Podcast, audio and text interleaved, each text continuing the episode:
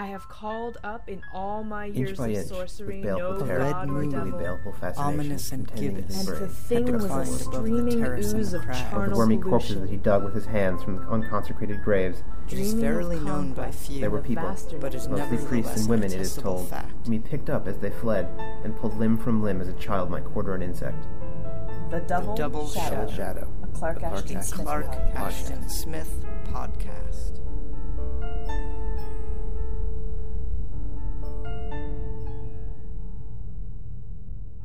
Hello, and welcome to The Double Shadow, a podcast exploring the weird fiction of 20th century writer Clark Ashton Smith.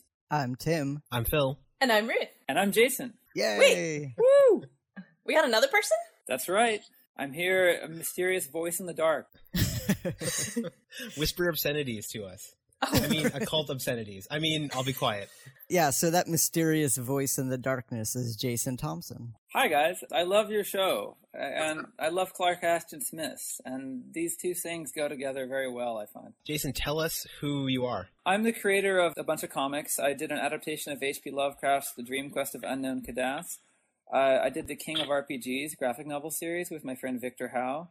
And um, I wrote a book on manga, Manga the Complete Guide. I've worked as a uh, comic editor um, for about 10 years, and I uh, also like to make them. And I love old school fantasy and sci fi and horror. And uh, it's a pleasure to be with you folks. The pleasure is ours. I'm so excited to have our first guest. It's super. Uh, it's super exciting. Yes, and you've drawn a Clark Ashton Smith comic, which just happens to be the story that we're covering this week. So, what is the story? The Tale of Satampra Zeiros. This will be our first story in Hyperborea, which we've obviously heard alluded to, I think, in both Poseidonis and in Averoigne. Oh, it's been mentioned in both. Yeah, I, I, think, think so. in both. But I think I think with with Hyperborea and later the Sea, he really really gets into his mode because he's totally he's creating places which are. I mean, there's still a faint like historical background for Hyperborea, but un, but even more than Poseidonis and Averoigne, he's really just going crazy with stuff that that's completely out of his own mind. So yeah, I love Hyperborea. I think it's my it's my favorite Smith setting personally. Hyperborea is a notion that comes from from antiquity, right? It's it's not something that that Smith made up himself. Do you do you know the historical background of Hyperborea? I mean, I threw some Wikipedia nonsense in here, but I was wondering if you knew anything more about it. No, yeah, I mean, I assume we've both got Wikipedia open, but yeah, Hyperborea is, um, I mean, it was basically the ancient Greeks' name for the, um, the mysterious polar regions north of Europe, right? The land beyond the North Wind, I, or I believe it was. So it could have, it probably was just an analog for Britain. Right. But, you know, if they had all these crazy legends about it and what, you know, what, all those strange creatures that existed there and the weird habits of the people, most of which Smith seems to have completely ignored and just made up his own stuff, like with Poseidonis. but um, but the name, I've always said the name was really cool. And um, Yeah, the name's awesome. and when I was a kid, I had this um, this book, this children's book called uh, Inventorum Natura, uh, by this illustrator called Una Woodruff. It purported to be a tran- an illustrated transcript of the explorations of Pliny the Elder as he traveled around the globe. It's really cool. You should link to it. And it has like the illustrations of all the places he went, which include like Africa and India and China, but also Hyperborea. I think it's his last stop. And in Hyperborea, there's all kinds of jungles with man-eating plants and stuff, and uh, the like cliffs that are shaped like human corpses, and just yeah. I read that when I was a little kid, and coincidentally, my dad, who was like a big horror fan, who was the guy who got me into horror and science fiction and stuff. He had the 1970s Ballantine Books editions of um, the Clark Ashton Smith Hyperborea and Poseidonis and those Zothique collections. Oh, really? Those are awesome. Yeah, the artwork on them is great. And um, so that's how I got into Smith, actually, around junior high ish age. Cool, yeah. Yeah, by quite a bit. Pedigree. Or just an old veteran of the Clark Ashton Smith Wars. right, that's it. And uh, I, lo- I love how he, in the various Hyperborea stories, it has, um, like Poseidonis and Zothique, it has this narrative of decay where, where it's, um, you know, it's this lush tropical paradise. It's jung- well, not a paradise, but it's this lush jungle. And, and but simultaneously, it's being overtaken by the glaciers from the north as the ice age sets in.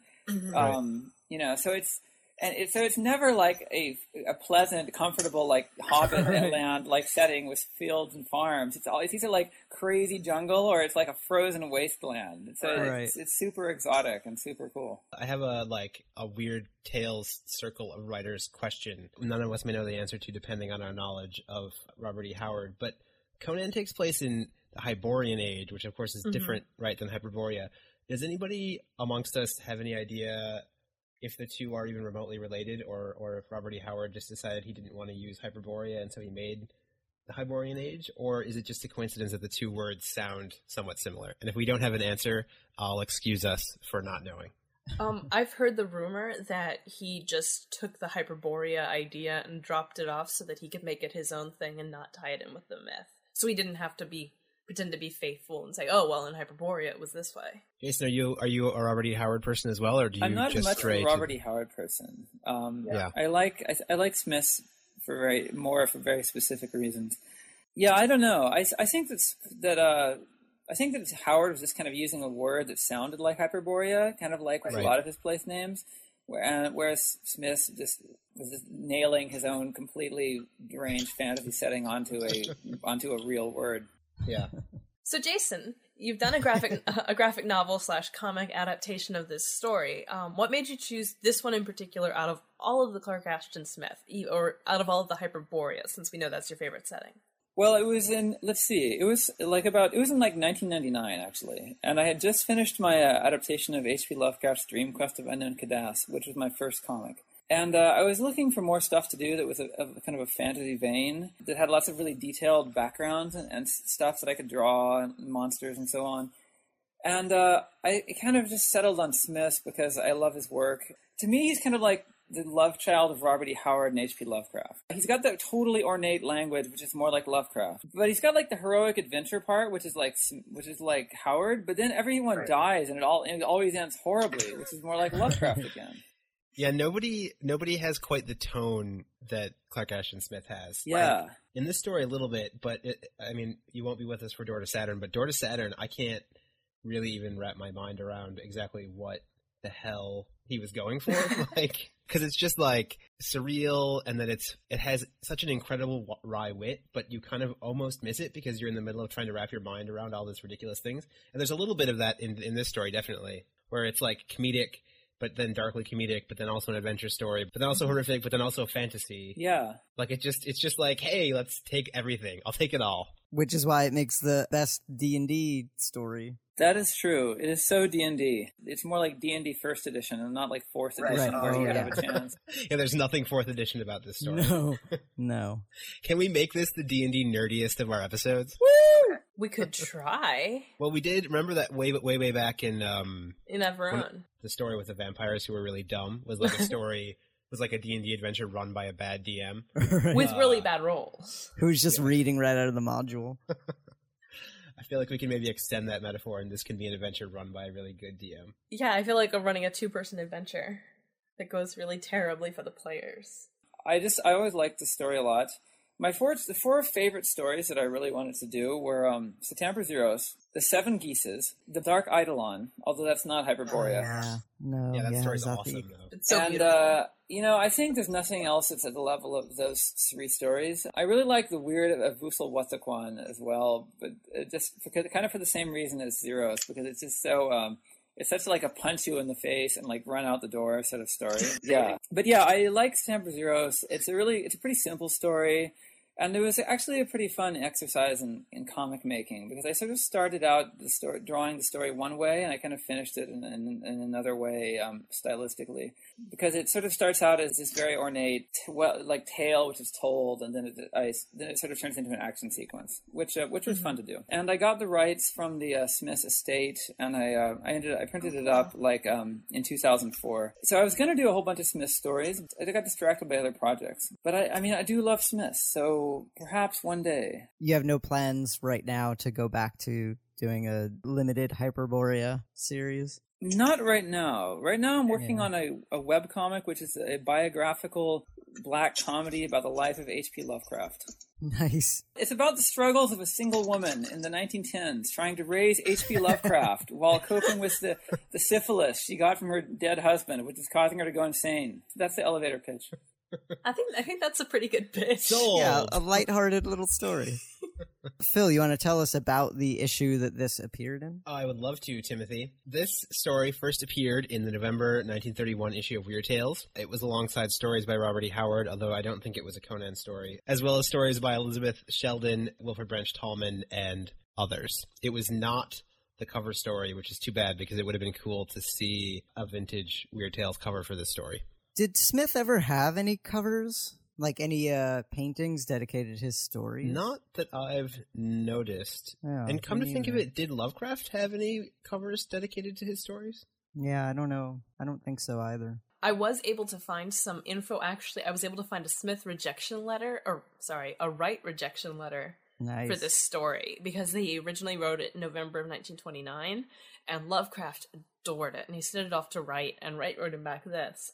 I am reluctantly returning the other story, The Tale of Satampra Zeiros. I am afraid our readers, the great majority of them at least, would find the story extremely unreal and unconvincing. Personally, I fell under the spell of its splendid wording, which reminded me of Lord Dunsany's stories in the Book of Wonder.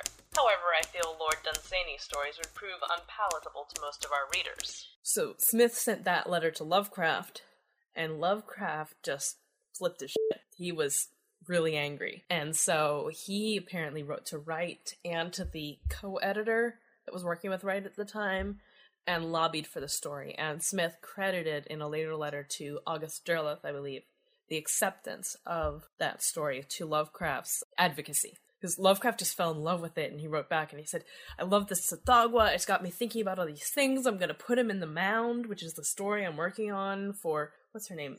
Hazel Heald, yes. And he said, you know, I'm going to have him written in for these underworld people, and it's just going to be absolutely perfect. And then two years later, finally, it did get published. So yeah, Lovecraft was huge on the story. Wright, I I love the way that Wright worded his rejection. You know, I fell under its spell, but the readers wouldn't like it. Right. What a gent. But this led me to discover that the uh, the Brown Archive has more of these Wright letters, which makes me want to find out just how many they have and to go there and to read the rejections of Farnsworth Wright. Yeah. And- that would be a great resource to get into this guy's head, who had so much power at the time. exactly. So we mentioned a book in the uh, in the Death of Malygris episode. I could write that book. Right. It's an awesome idea. It's cool that he mentioned Lord Dunsany because that is kind of what it reminds me of a little in retrospect. It reminds me of those stories like the probable probable adventures of three literary men, where there's some thieves who are trying to steal something and they come to a terrible fate. But um, you know, it won't be that terrible because it is told from the first person. Yeah, Sure. yeah. it could be a lot worse. Although from the first person, limited hand. I, Satampra Zeiros of Uzuldaroum, shall write with my left hand, since I have no longer any other, the tale of everything that befell Tirouv Ompallios and myself, in the shrine of the god Tsathoggua, which lies neglected by the worship of man in the jungle-taken suburbs of Commoriom, that long deserted capital of the Hyperborean rulers. I shall write it with the violet juice of the Savannah palm, which turned to a blood-red rubric with the passage of years, on a strong vellum that is made from the skin of the mastodon, as a warning to all good thieves and adventurers who may hear some lying legend of the lost treasures of Commoriom and be tempted thereby. That was an amazing reading. So we're introduced to Satampra Zeiros of Uzuldaroum, who's writing with his left hand, strangely, because he he lost his other one. I wonder how he lost it. Do you think we'll find out? Hmm. It's the Chekhov's gun. Everything in this first passage is so mysterious. It's such a great open. It's a great line. And quite colorful too that he chooses to write in a violet juice that turns to blood Mhm. red on a strong vellum made from mastodon skin. I just I love all the little touches that aren't necessary. So this guy Satampra and his buddy Tirouv, they're thieves, right? They Yep. make their living st- pulling off these amazing heists to make money to live high on the hog. Yeah, and the story lists a bunch of other of their capers. Like Yeah. Yep. The theft of the jewels of Queen Conambria. The breaking of the adamantine box of Acromi. That one sounds amazing. Because they didn't break the box. They like what they do, they uh They burned it open with acid. yes. Mordant.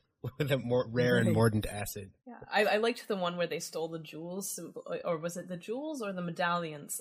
Where they simply went in as uh, Indiana Jones style. In Jason's version of the story, the floor just covered with snakes and other reptiles. It's creepy. Yeah, venomous reptiles wandered at will. As venomous reptiles are wont to do. Yep. Jason, when you play D and D, do you play as a thief? Be honest. Uh, no, I play as a wizard. I mean, a necromancer, preferably. I've read enough Smith Oh, nice. The most Caucasian Smithian of uh, persuasion. I mean, I know what happens to thieves. I've read enough of these things. Yeah. but then you should know what happens to necromancers as well. Yeah, they become super awesome. I know, and they never die. Yeah. yeah, just skip the end of those stories. Who knows? I love their flowery dialogue throughout, which dresses up the fact that they're just these like thugs. He's so eloquent in describing these awful things he, he does to people, and um, it reminds me a lot of Jack Vance, uh, of Jack Vance's uh, Cugel the Clever and Eyes of the Overworld books from the Dying Earth Right. series, and which I guess is, isn't surprising since the Dying Earth sort of is a Clark Ashton Smith pastiche, actually. Oh, absolutely, yeah. Yeah, I, I was handed a Dying Earth by one of my friends and said, huh, I, I, I know who wrote this too. I mean, I love I love the later Dying Earth stuff, like um that he wrote in the in the '60s. That's got a that's got a lot of creativity and it's its own thing, you know. But there's the, in the beginning, when I read the first Dying Earth stories, they're just totally like Smith. They're, he's just obviously was just a Smith fanboy. Do you hear that? 96 year old Jack Vance. Yeah, take that. Well, we, we're sure he listens to our podcast. Hi, Jack. Just in case. You're awesome. I'm a big fan. I think there is some Fafhrd and the Grey Mouser in this stuff as well, actually. In particular, this part where they're having the debate about the bread versus the wine, and they just sort of seem like two buds, like out on the town, Yeah. trying to decide whether to get drunk or eat. But wait, Um, why? If they're such big time thieves, why are they? Why do they have to choose to buy bread or wine? Because they've fallen onto hard times, Tim. it happens to the Oh, best of us. People have gotten more cherry with their valuables. They're like, hey, people are stealing our stuff. Let's lock it up. we only have Satampra Zeiros' word that, that he's done all this awesome stuff. You know, Yeah, we only true. know from his perspective that he's actually supposedly like an awesome thief.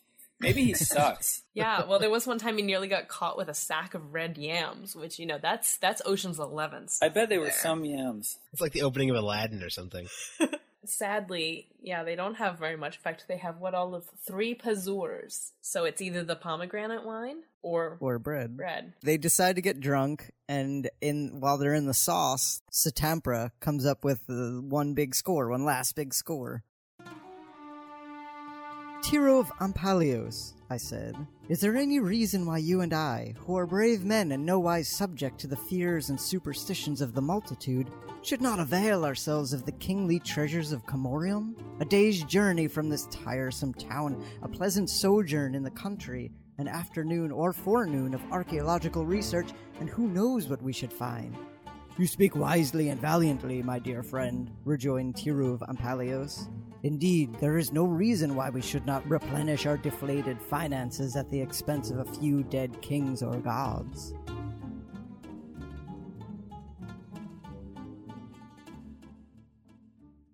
Because that's always a bright idea. I know, that's the best logic ever. I mean, they're dead, right? They're only Yeah, they're kings and gods. What could possibly go wrong? Well, the gods, you know, that is not dead which can eternal lie. It's not like this is a world with magic and you know giant monsters and dinosaurs and roaming around and stuff. push no. There can't be any consequences to this.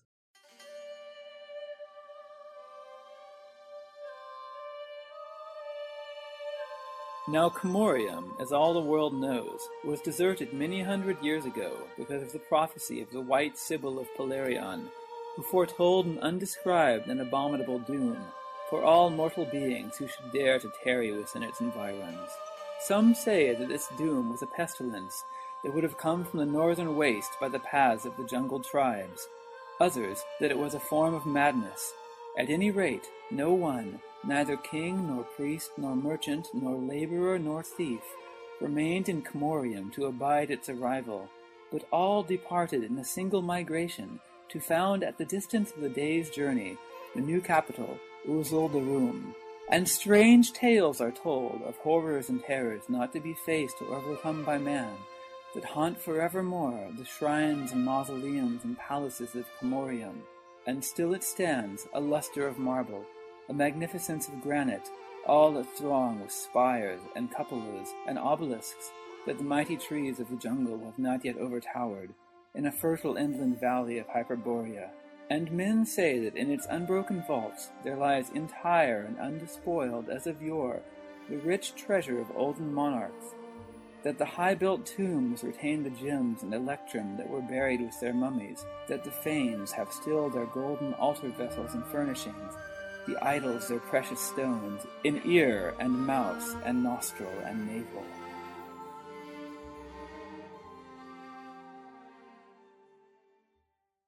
It sounds like a great place to get drunk and pillage. Yeah. It, you know, when you find out what made people leave Commoriom in um, the Testament of Athammaus, you you you would not believe they would actually build a new city just a day away. I would like to move to another continent. or So they didn't go very far. Well, look, it's hot. It's the jungle. They're not going to travel that far. How do you? Can we put this moment? So we have two thieves, a party of two thieves. They get drunk in an inn. Yep. Or I'm assuming they're in an inn. I guess. Well, they get drunk somewhere. I am assuming they're in a street, but Yeah, no, Uh, they're in a tavern because they had to go there to buy the wine. Ah, Don't they like stand outside first to debate? All right, whatever. Go Yeah. Phil, sorry. Uh, I just wanted to put this into like D and D logic. Like, what is Right, this moment? uh-huh. It's like, is it is it a sandbox? And they're like, the two player characters are like, let's get drunk, and then you roll on a chart, and it's like you know the myth of Commoriom, and the, I think the so. players are like, we're going there. We're going to uh, Hex 245. I feel they're railroaded into going personally. You think they're railroaded? This doesn't feel like a railroad to Well, me. it's not like he suggests like, well, we could go here, we could go there, we could like Right. go sailing to the Isle of the Torturers in a couple billion years. We know it's just like one option. yeah, plus later on, they're kind of forced to uh, confront things. that feels like railroading. This is maybe like the DM dangles this bait, and the players go for it because they Rich want stuff, to. guys. Rich Yeah. stuff. do, do you want loot and probably not much to do for it? So less chance of leveling because there's absolutely, positively nobody at all in there. So Smith Smith is a good DM because he makes you feel like you're making a good choice, even though it's the only option. I can't wait to alienate all of our non D and D playing listeners. so then I roll a D twenty, and it's like and you rolled to bluff your way back into your lodgings so that you can actually yeah, go on the trip. Roll on the Uh-huh. So alcohol, they, um, alcohol miscibility table. right.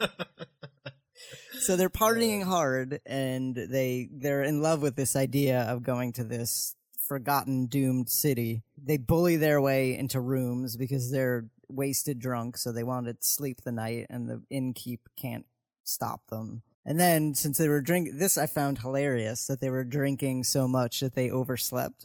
Yeah. We're going on an adventure yeah. when the hangover's off. Yeah, so they slept late and then they head out to the country the next day. don't they also say that they're not they weren't drunk enough to actually do it that night? Isn't it that like if Yep. they had had one more bottle of wine, they would have just done it? I love these guys. I know, I know. They're like junkies looking for that last big score. Oh, this this is going to change our life, and then they oversleep, and then they travel out to the country and Tim, steal. they're not and- like junkies. They're like Indiana Jones. Indiana Jones is not a junkie, and I resent like- the implication. They're like the typical D and D group, murder hobos. Yeah, they're like Indiana Jones if he like stopped and like murdered and stole stuff from Right. people on the way to the archaeological dig. You know. And you're saying he didn't? Because I have fanfic that says otherwise. Uh-huh. I've seen Indiana Jones murder so many Nazis. I don't even think that I can. Dude kills. Dude not, is not very afraid to uh, kill. respectful of native peoples at Indiana Jones. No, exactly. no. Whether they're natives of Germany or India. Smith really writes about his heroes' appetites. It's so un-Lovecraftian. They're all taken out Yeah. on bread and wine and palm wine and like melons and like stolen fowl that they cook in the woods. It's so sad that Lovecraft probably only liked to eat like bread and cheese and coffee and donut. Yeah, I have this. I have this sneaking suspicion that Clark Ashton Smith like legitimately enjoyed being alive, and H.P. Lovecraft legitimately hated being alive. like, Well, Yeah.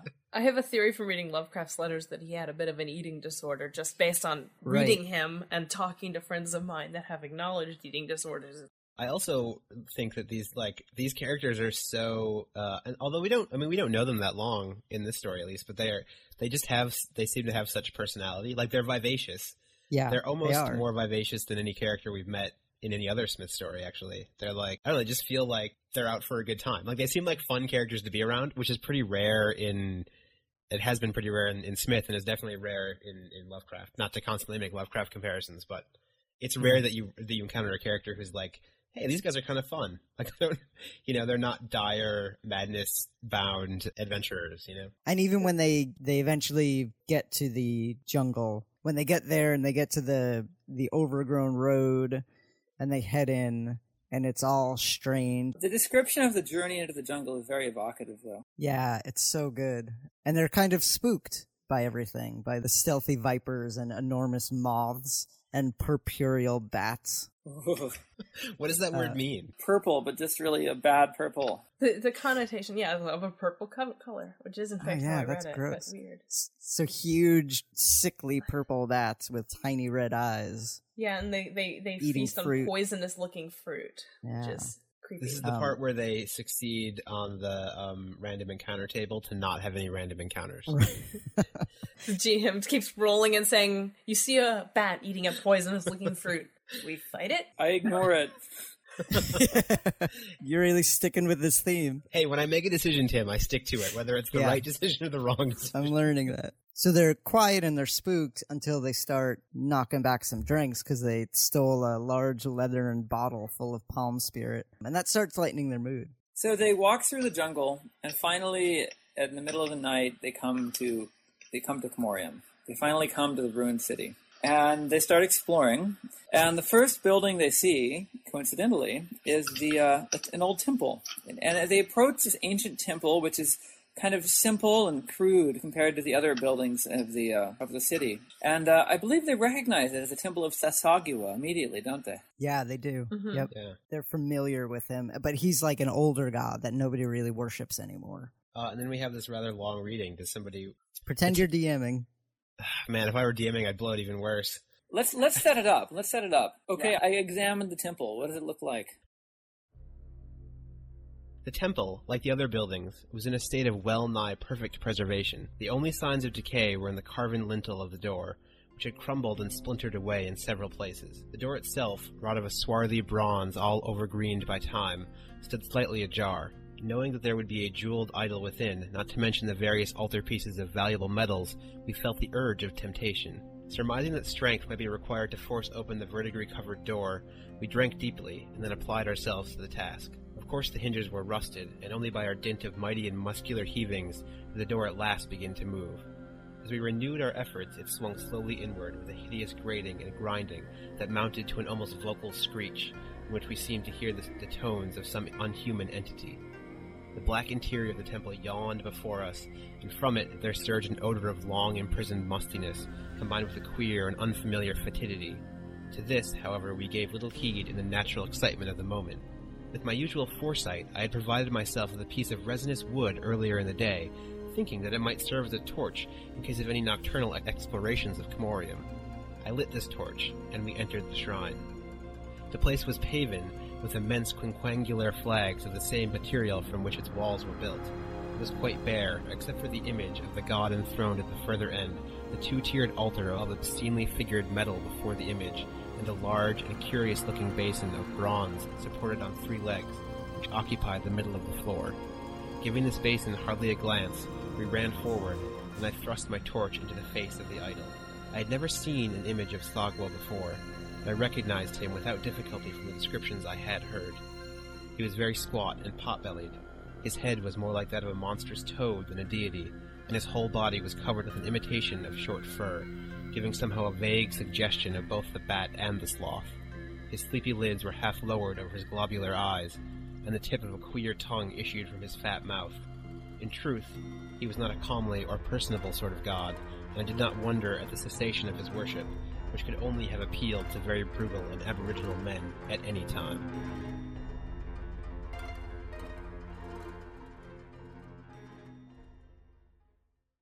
Everything about this passage is D&D. Let's start at the top. Quinquangular. Quinquangular. Quinquangular is my new favorite word. It's, it's a great one. it's so good. Yeah, so they creak open the door. Oh, hold on, It's- Tim. What did they yeah. have to do to open that door? They had to in D&D make their uh. Ben Bar's open gates roll. Exactly. Probably strength. They have to pass a strength check, and then they get inside and it's dark, and the DM says, "Does any of you have a torch?"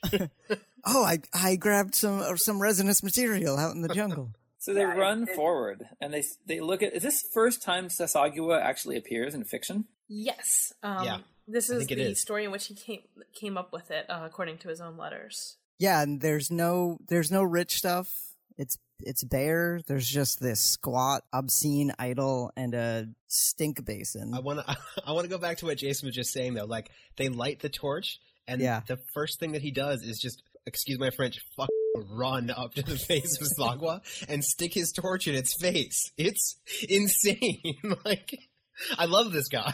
yeah, What like what do you think that is? Like is he just that curious? Is he that drunk? Like what's going on? yeah. This is why they're here. They're here to go and rob these idols of their riches. So of course he's gonna run up and try to inspect it. but doesn't he do that after he knows there's no riches? Well, he hasn't seen anything else in the room, but you know he's going to try that AD&D cover handbook yeah, right, and pry the jeweled eyes out. Yeah, that's what totally. it, this made me think of that that cover to the what was it the player's manual with the yeah, two player's thieves handbook, prying Yeah, so he was looking at that cover thinking oh there's going to be rich stuff in this idol but nope they look all around, but there's nothing of value. There's not a gold piece to be had, and they're kind of pissed off. Which gives me a lot of questions about the worship of Tsathoggua. If we step back and say, okay, so we don't, spoiler, if we don't get to see inside of any of the other temples and see if there actually is lucre, just hiding around if there are piles of gold, if there are jewels or anything. So does this say that Tsathoggua's cult is so ancient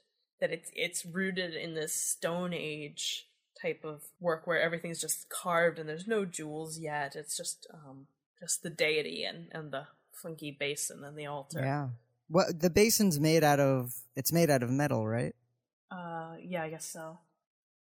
it's like bronze or something I want a Tsathoggua idol, by the way. If any of I you guys know. ever see one, I want it.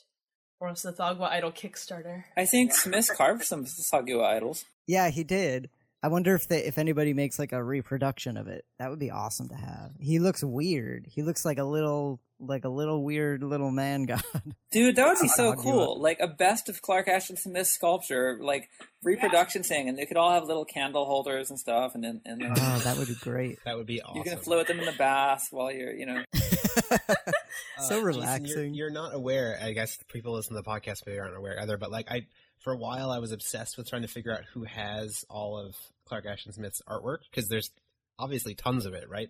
And I found some people who have some of his like his paintings and drawings and stuff, but I I have no idea who has his sculpture. And I I read somewhere that that the whatever's left of um, Arkham House Publishing might actually own his his statuary. Oh, and this is why we have to buy Arkham House. I mean, take it over hostily. I mean, but I would love to see in in real life his his uh, carving. I think it would be amazing. I would like to steal in real life his carving. All right, Ruth, don't let's not let's not proclaim criminal intent. You know that thieves often come to bad ends, perhaps from creatures squatting in like bowls at the Arkham House. Guys, let's get some pomegranate wine and we'll go to Wisconsin and then we'll head uh, to wherever the hell they are, somewhere outside of Madison, and we'll just see. I mean, maybe we can pass our strength check and uh, I'll I'll pack a torch. I'll bring the uh, the palm wine once we get there. Actually, I have some friends in Madison that might be up for a caper. This could happen. Anyway, I also like that this dog was fuzzy. By the way, that he's not Yeah, just uh-huh.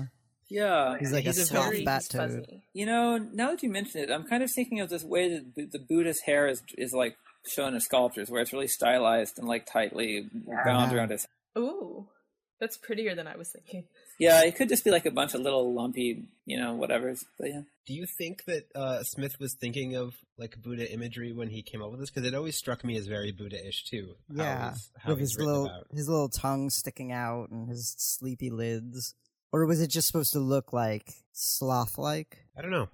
There's definitely a lot of like sort of uh, a primitivist ideas of what a, like an idol quote unquote should look like in here, you know. Plus, plus like Yeah. the monster monster movie. So they don't find any gem, but they do find this basin with this odorous liquid in it, and they he he says specifically that it doesn't smell like decay or death. It smells like an animal, like some violent and unclean creature of the marshes, which. I thought it was a really good touch because it would be super easy to just say it smelled like death and decay, but Mhm. Yeah. Nope. Let's get the musky smell of an animal. So they're looking in, and then it just starts to bubble. The center of the liquid swelled as if with the action of some powerful yeast, and we watched in utter horror while an uncouth amorphous head with dull and bulging eyes arose gradually on an ever lengthening neck and stared us in the face with primordial malignity.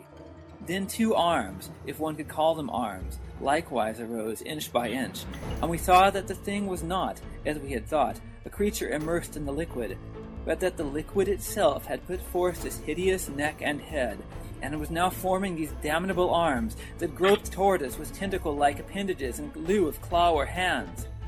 The whole mass of the dark fluid began to rise, and far more quickly than the Savannah juice runs from my pen, it poured over the rim of the basin like a torrent of black quicksilver, taking as it reached the floor an undulant ophidian form which immediately developed more than a dozen short legs. Ah! this is the awesomest scene ever. It's so good. There's more though. There's more. What unimaginable horror! What unimaginable horror of protoplastic life, what loathly spawn of the primordial slime had come forth to confront us, we did not pause to consider or conjecture. The monstrosity was too awful to permit of even a brief contemplation. Also, its intentions were too plainly hostile, and it gave evidence of anthropophagic inclinations. For it slithered toward us with an unbelievable speed and celerity of motion, opening as it came a toothless mouth of amazing capacity. As it gaped upon us, revealing a tongue that uncoiled like a long serpent, its jaws widened with the same extreme elasticity that accompanied all its other movements.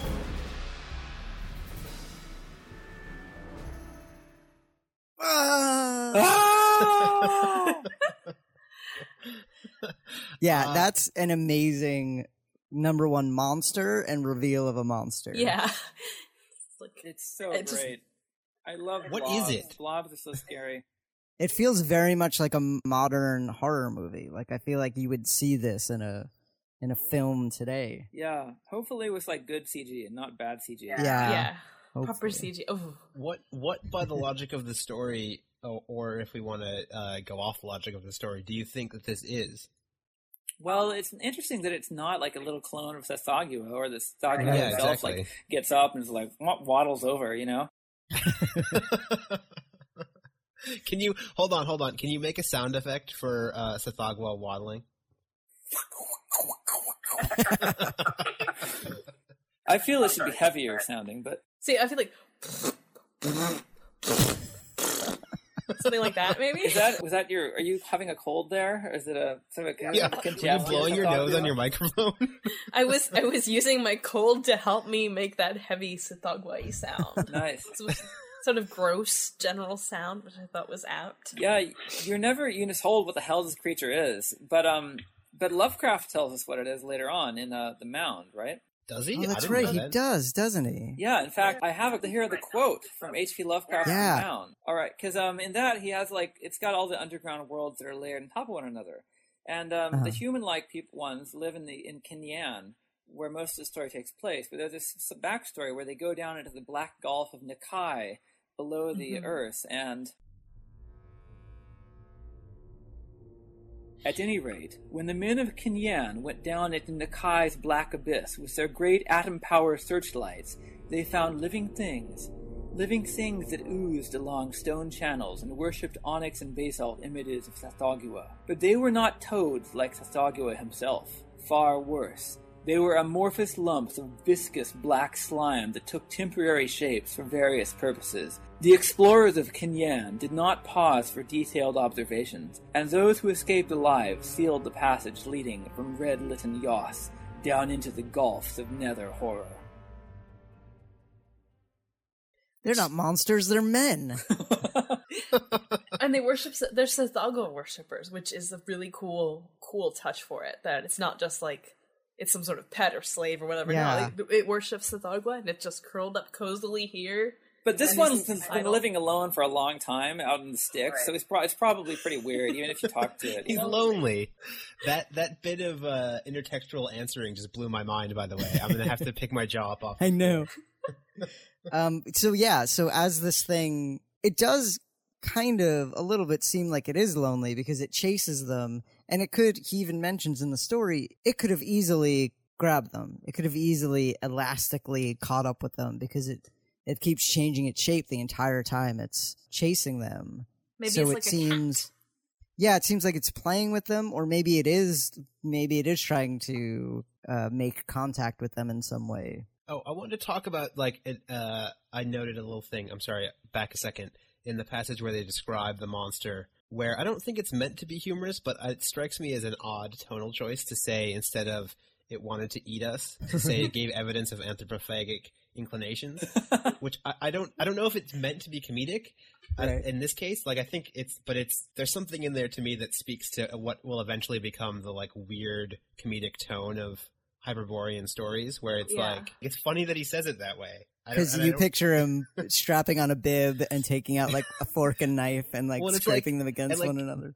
there's giving evidence of something, and then there's opening a giant mouth and trying to eat something. Like, and one- like there's like a weird, almost wry understatement about it. That's how it's different from a Jack Vance story. Because if it was a Jack Vance story, the monster would actually talk and would be like, "Excuse me, I'm sorry you've awakened from me from my slumber. Do you mind if I eat you?" yeah. Let me give some evidence of my intention. Uh, so they get chased by this thing. through jungle or hill or vale up to the moon and back. Very fairy tale. They run around all night and they're till they're Mhm. so tired. And suddenly, hope on the horizon. It's a city. Oh, crap. It's Commoriom. Quick, let's go back into the same temple and lock ourselves in. That's a great idea. See, now I feel railroading. Ye- Right, exactly. Oh, you're not getting away. I've, I've. This is the only thing that I have planned. So Sorry, guys. You end you up find back in yourself temple. back in front of the but it temple. could also be really bad rolling.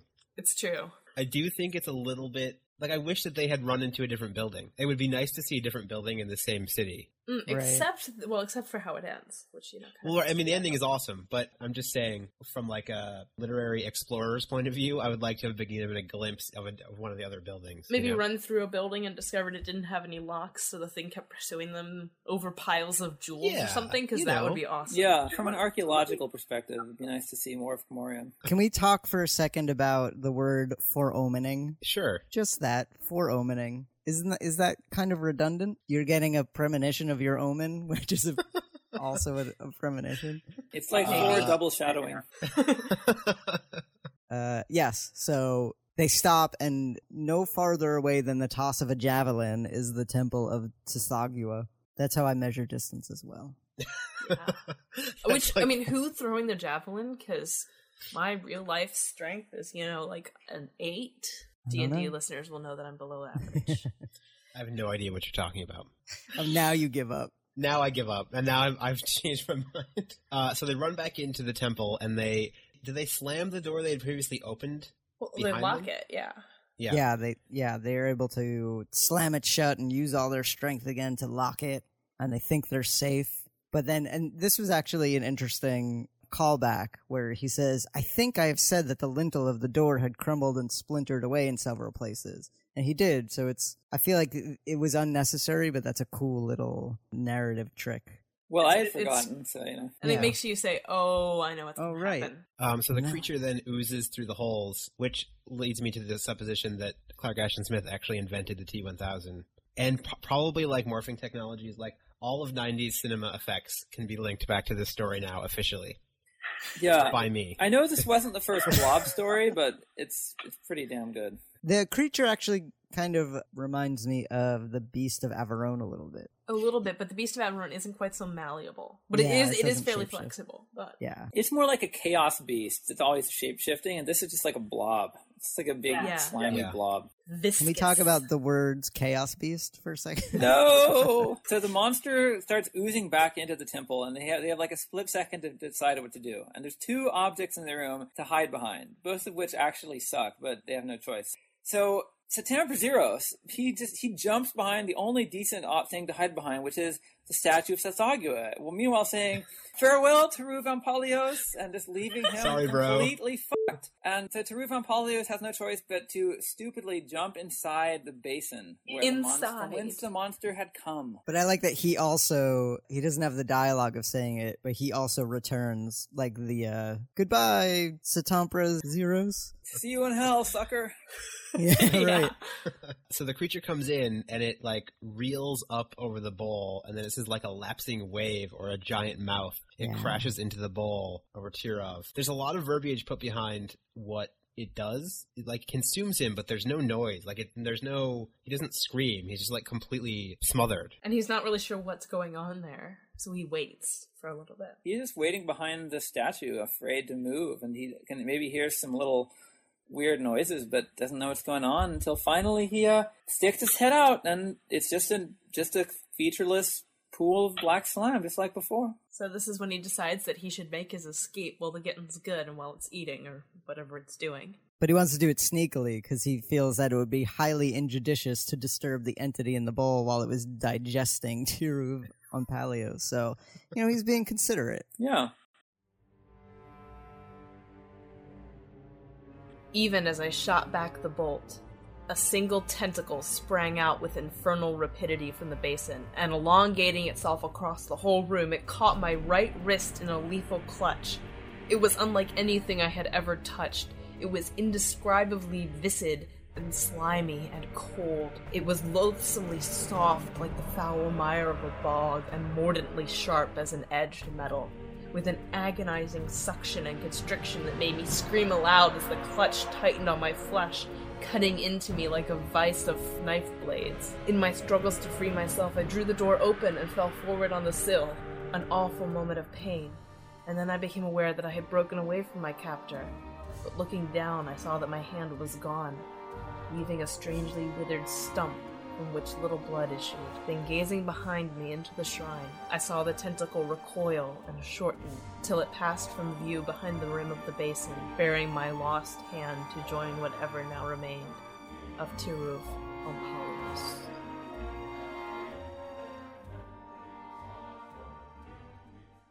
Dong. Do you guys think that the creature made his hand wave to him as it went into the doorway? So yeah, that was now we know why he lost his hand. I don't know, I feel kind of there's something about this ending that it's not that satisfying to me. Because somebody survives, right? Yeah, because somebody survives and the creature is still able to do what it wants. Well, I kind of like that the creature stays there, guarding, worshipping Tsathoggua. The Thane of Tsathoggua. I think it's a pretty awesome ending. Although, I mean, I wonder how he gets back to town and what the hell happens to him. But, um, Right. you know, but uh, it it's a nice in between. He's completely screwed, but he doesn't die horribly like most of his characters. he gets to come back later in a sequel. And I liked that he um that when he lost his hand, I was wondering at first, uh, the first time I read it, wait, he loses a hand in the middle of the a jungle forest thing, his right hand with nobody else around. How is he going to stop that? Oh, there's not much blood flowing out. I see what you did. It's like a lightsaber or something. But when I drew it, I drew lots of blood because it would, it's not as satisfying unless you draw a ton of blood whenever possible. Well, it, and if if you're if you're reading it as a as a comic and you haven't read the story and noted that passage, it would. It's true. It wouldn't make any and sense. I looked at it, and I would be like, oh, he didn't want to draw the blood. So I feel like it's Exactly. it's good that you went that route. yeah. So there is another um, September Zero story, and would you guys say that it probably comes before or after this one? I guess they don't. They're they don't really say, huh? You're saying it does it come like in the in the life of Satampra Zeiros? Does it come before or after? Well, it probably come. Actually, it must come before because he. Um, Yeah, he- I don't think there's any reference to him not having a hand. Not having a Right. hand. but yeah. this story is probably this feels like an end of life written story. Maybe That's true. You know, there's one um, spoilers, but um, in that story, the theft of the 39 girdles. I mean, it, it's actually pretty different mood, and uh, I prefer this one. But um, it, speaking of uh, drawing this story, um, since there's no physical description of either of the characters, I pretty much just made them up. I made Ompallios the semi-handsome one, and I made Zeiros like the pasty weirdo.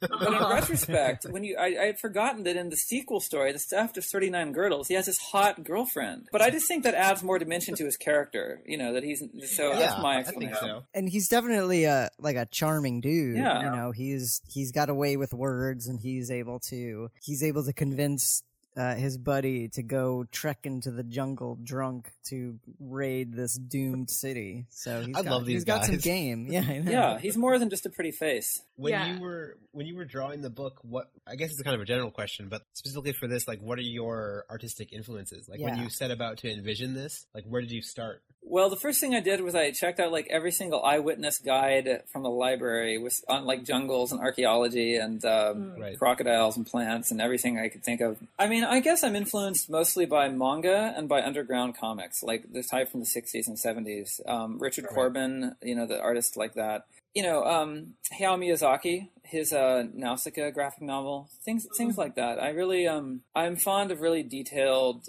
illustrative kind of art and I always sort of developed I sort of developed in that direction. There wasn't any specific influence for um, Satampra Zeiros itself. Although I, I guess kind of as I drew it, the early parts that are more um, set up have more of a underground comics feel and then later on I, I sort of started feeling a little more manga and so when the action starts. But it's only a twenty page story, so it's not like, you know Right. it's not like a two hundred page epic based on this eight page prose story, you know. You would have had to like write the entire story of all of their heists that he mentions, Right. including the yam theft, which would have been awesome.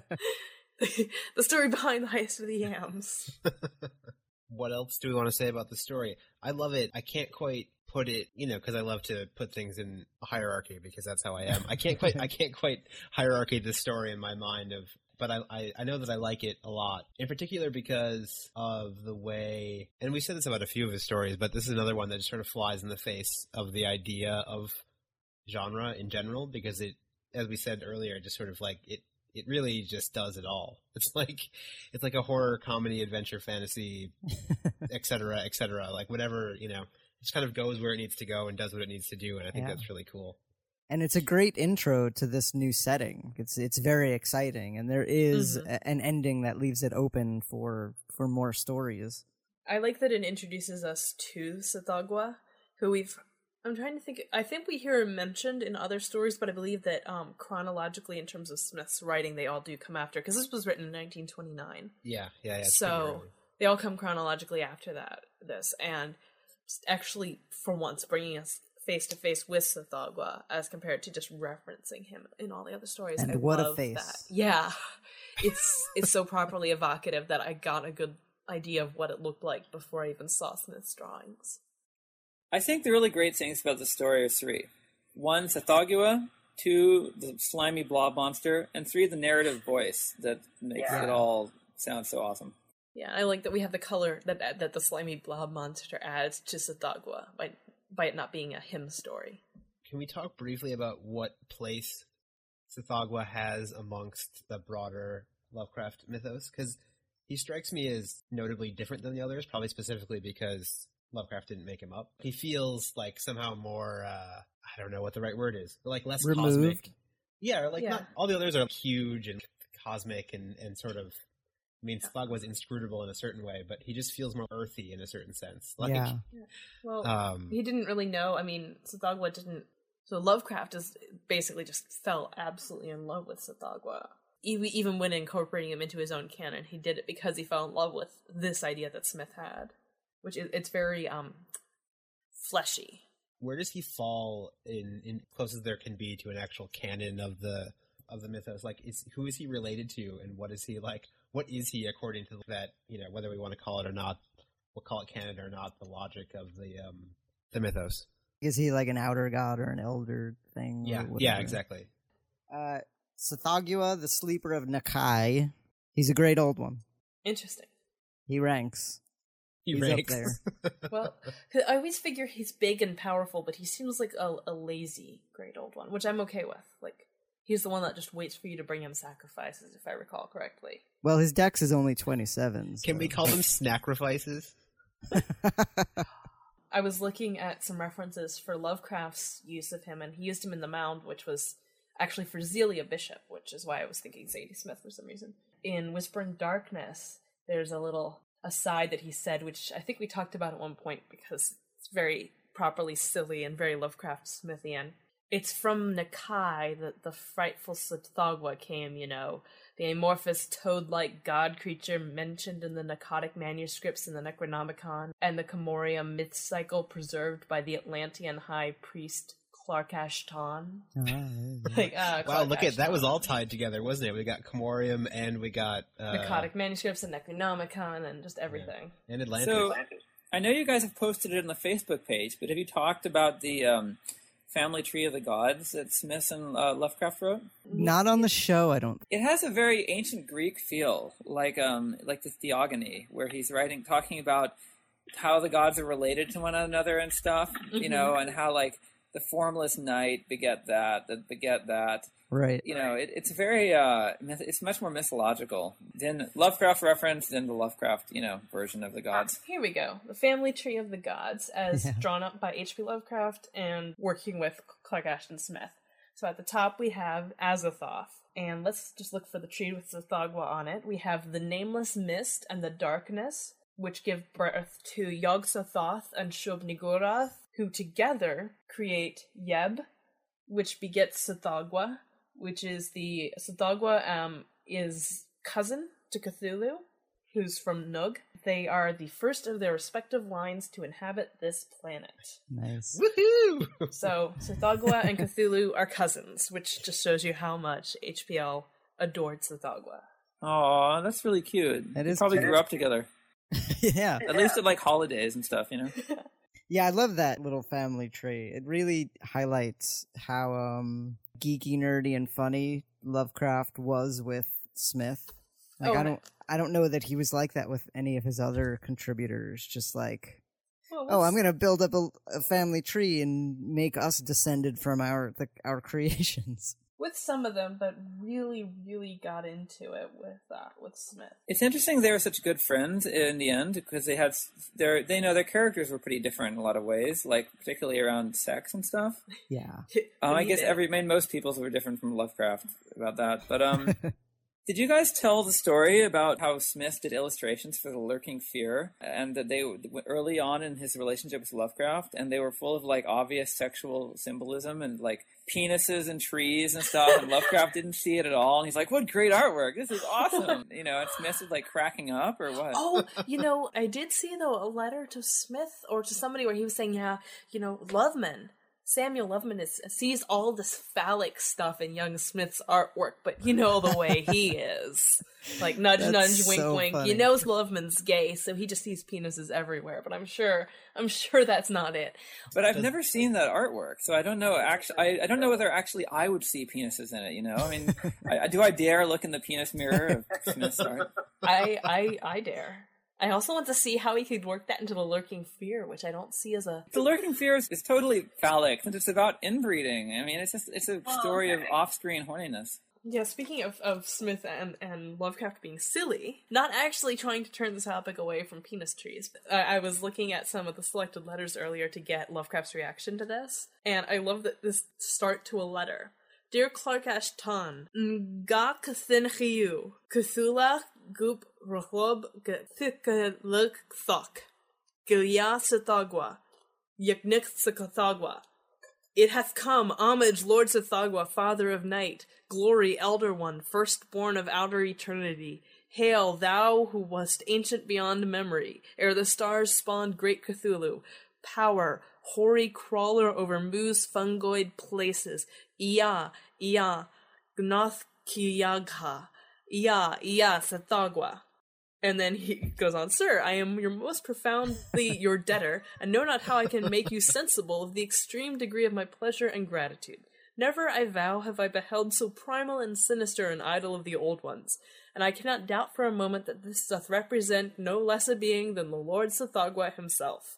And he goes on quite a bit longer about Tsathoggua. If you'd like to read it, it's the October 7th, 1930 letter on page 185 of Selected Letters, Volume 3.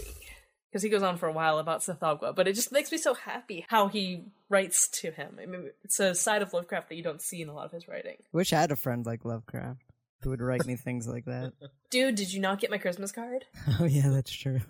Dude, I love the story. It's so awesome. It's got disgusting evil monsters that that toy with the heroes, and uh, it's got jungles and ancient cities and thieves and wine and like off-screen evil and debauchery, and it's it's just really cool. I completely agree. Here's a, a funny little story. One of the first things that I ever purchased on the internet, not the very first thing, but within the first like 10 or 12 things, was actually the animated version of Jason, your adaptation of The Dream Quest of Unknown Kadath on DVD. I might still have it. Yeah. Oh my goodness! So that was fun. That's a fun little connection. Yeah, that was a pretty cool project. Um, yeah, the Dream Quest started out as a comic series that I did back when I was 22, and then it um, got then someone made it into a movie, and then it uh, you know now I graphic novelized it. I've gotten a lot of mileage out of that H.P. Lovecraft Dream Quest, but uh, Well, it's a but, great you know, one. Yeah. I like it. I like it a lot. Yeah, th- thank you for having me on the show, you guys. I love your show, and I listen to it all the time. And I, I hope you conquer the world soon because uh, you know it, it deserves to be listened to by all uh, all manner of folk. For Tsathoggua. I think we should have Jason on again, maybe to do the other Satampra Zeiros story. Yeah. Or the saying. That's a Seven great Geases. idea. or the Seven Geases. Yeah, either Dude, one. Seven Geases is the best. Okay, well, in Seven Great. Geases it is. Yay. But thank you for being on the show. Yeah, I thank you so much. It's it's awesome to have somebody who has such a pedigree with this material come on and talk to us about it. And you know, we're still fairly newcomers to this, to Smith. But yeah, it's it's great talking to somebody else about it other than the three of us just rambling back and forth. Well, your show kicks ass, and I would totally listen to the three of you rambling back and forth about anything. So if you want to do that cooking podcast, you know, about how to make like distill pomegranate wine, please do it. Yes. I will be there. Next time we're doing uh, the Door to Saturn. I think we're going to split it into two episodes because it's Yeah. quite long and quite crazy. I don't know if we'll encounter crazier words than we're going to encounter in Door to Saturn anywhere else. it's going to be a, a rough one. I just know it. Stay tuned because it'll be an exciting one as well. A fun trip. Yep. Great.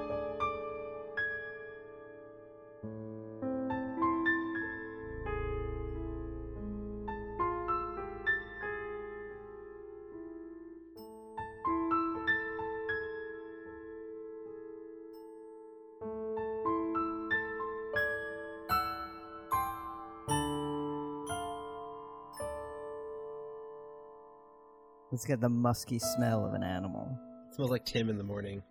Ooh. And I know all about that. Oh god. I was in a different bedroom.